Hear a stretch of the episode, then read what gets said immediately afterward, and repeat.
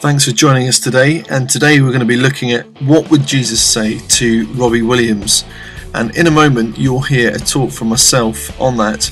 But it seems more and more people have an opinion about Robbie, especially in the light of his former band Take That's resurgence to the top of the charts. Will Robbie ever find true love? Will he ever be pure? What about sin? Here are some of the kind of questions that maybe the media have been asking about Robbie and others too, and maybe even yourself. And we're going to be looking at some of those areas uh, during the talk.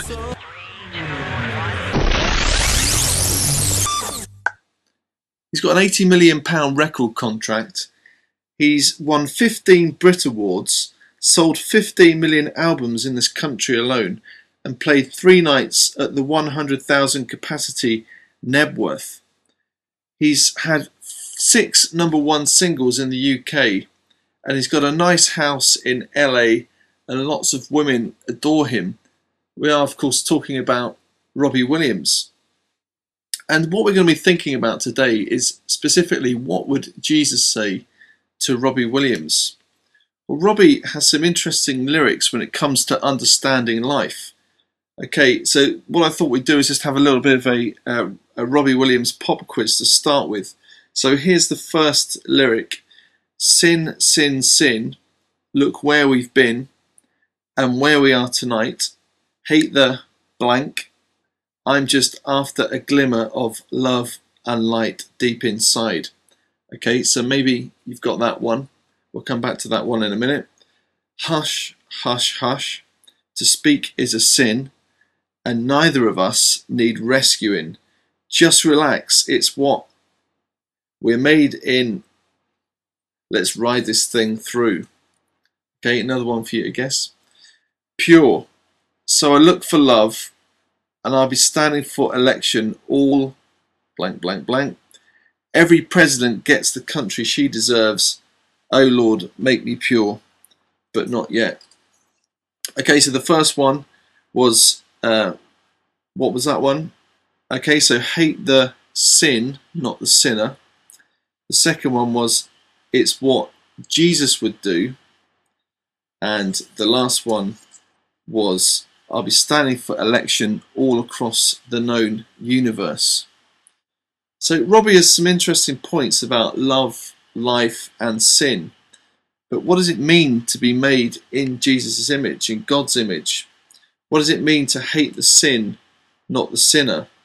What does it mean to be pure? Can we be pure? What would Jesus say about those things?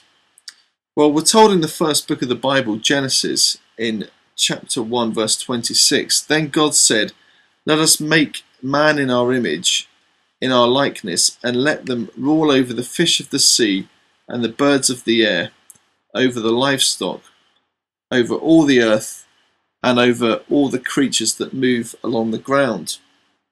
So we have value as humans because we're made in God's image.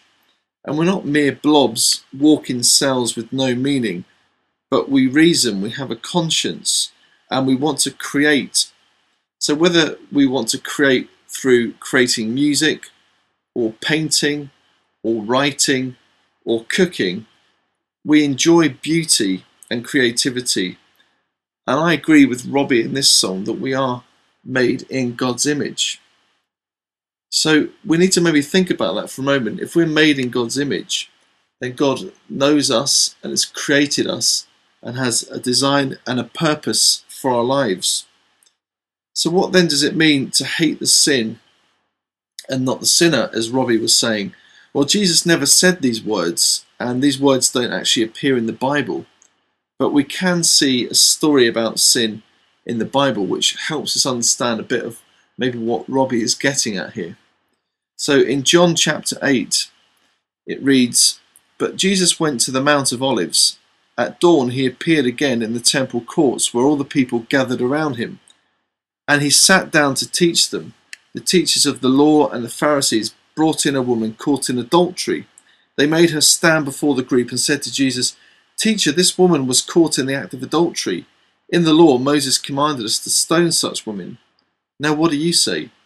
They were using this question as a trap in order to have a basis for accusing him. But Jesus bent down and started to write on the ground with his finger.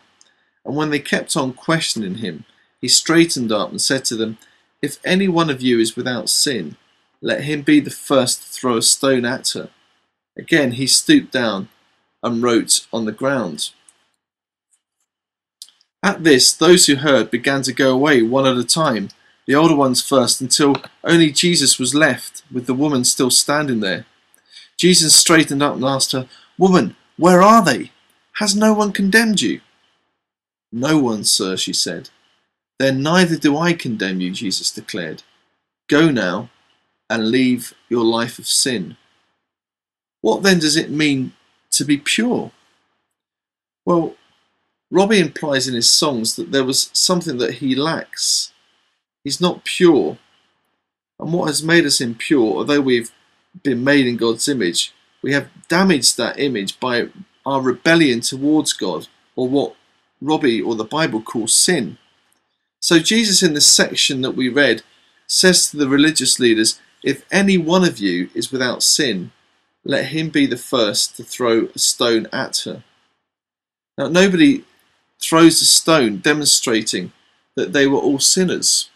That as they were standing around saying, This woman should be dealt with, she, she should be dealt with, and she's a terrible woman, she's been caught in adultery, who does she think she is? She needs to be stoned. They were saying this at the same time while they themselves were sinners.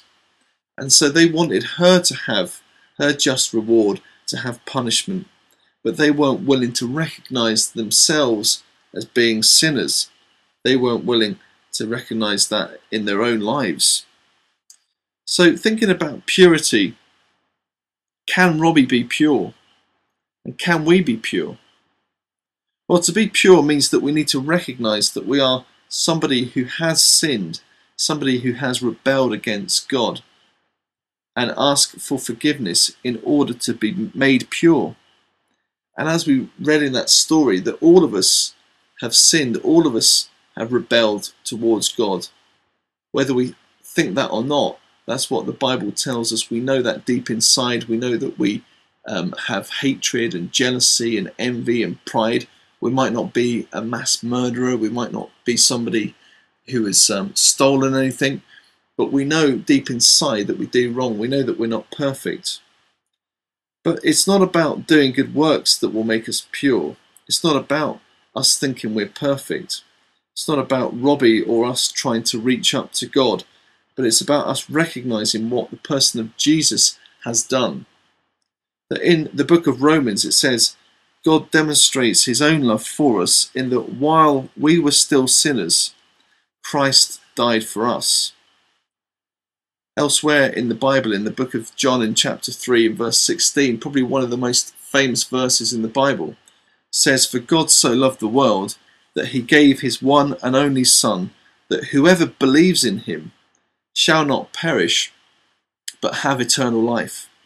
So Jesus came and died on the cross to pay the price for our sin that we cannot pay ourselves. So for all that hatred and envy and greed and malice and, and things that we do wrong, Jesus came and paid that price that we can't pay ourselves. That God knows we cannot pay that price ourselves, and so therefore sent Jesus in order to die on the cross, to suffer in pain and agony, so that people like Robbie Williams and people like me and you might know what it is to be forgiven, to be pure in God's sight. So he's opened up the way for a right relationship with God, for Robbie to be forgiven and to be pure, and for you and me. And Robbie says in one of his songs, Pure, Make me pure, but not yet. See, maybe he likes to cling on to what he knows is best. Maybe he would find it hard to give up certain things. And there is an aspect to, to sin, to doing things we know that aren't right, rebelling against God, which in a way can be pleasurable. And we might say, well, part of me desires to be pure, part of me desires to have this purity, to be forgiven, to be seen in God's sight as somebody who he loves and is not seen as a sinner anymore. But actually, I quite like holding on and doing things that I know are wrong. So maybe, like Robbie, we say, Well, make me pure, but not yet. We would find it hard to give up certain things. Or maybe we just think to ourselves, Well, I'm not sure I want that. I want to just do my own thing and I'm happy as I am. But being a Christian doesn't mean, in a sense, that our transformation means we have a complete personality transformation. It doesn't mean to say that we suddenly have to become a geek, giving up nice clothes or not being able to play music or enjoy creativity. But it does essentially mean that we receive forgiveness from God. And I think Jesus would have a similar attitude to Robbie Williams as he did to the woman in the story.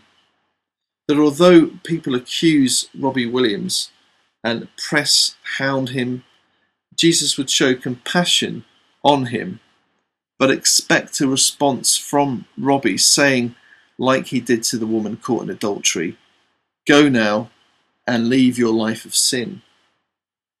Go now and leave your life of sin. And so Jesus expects a response towards him.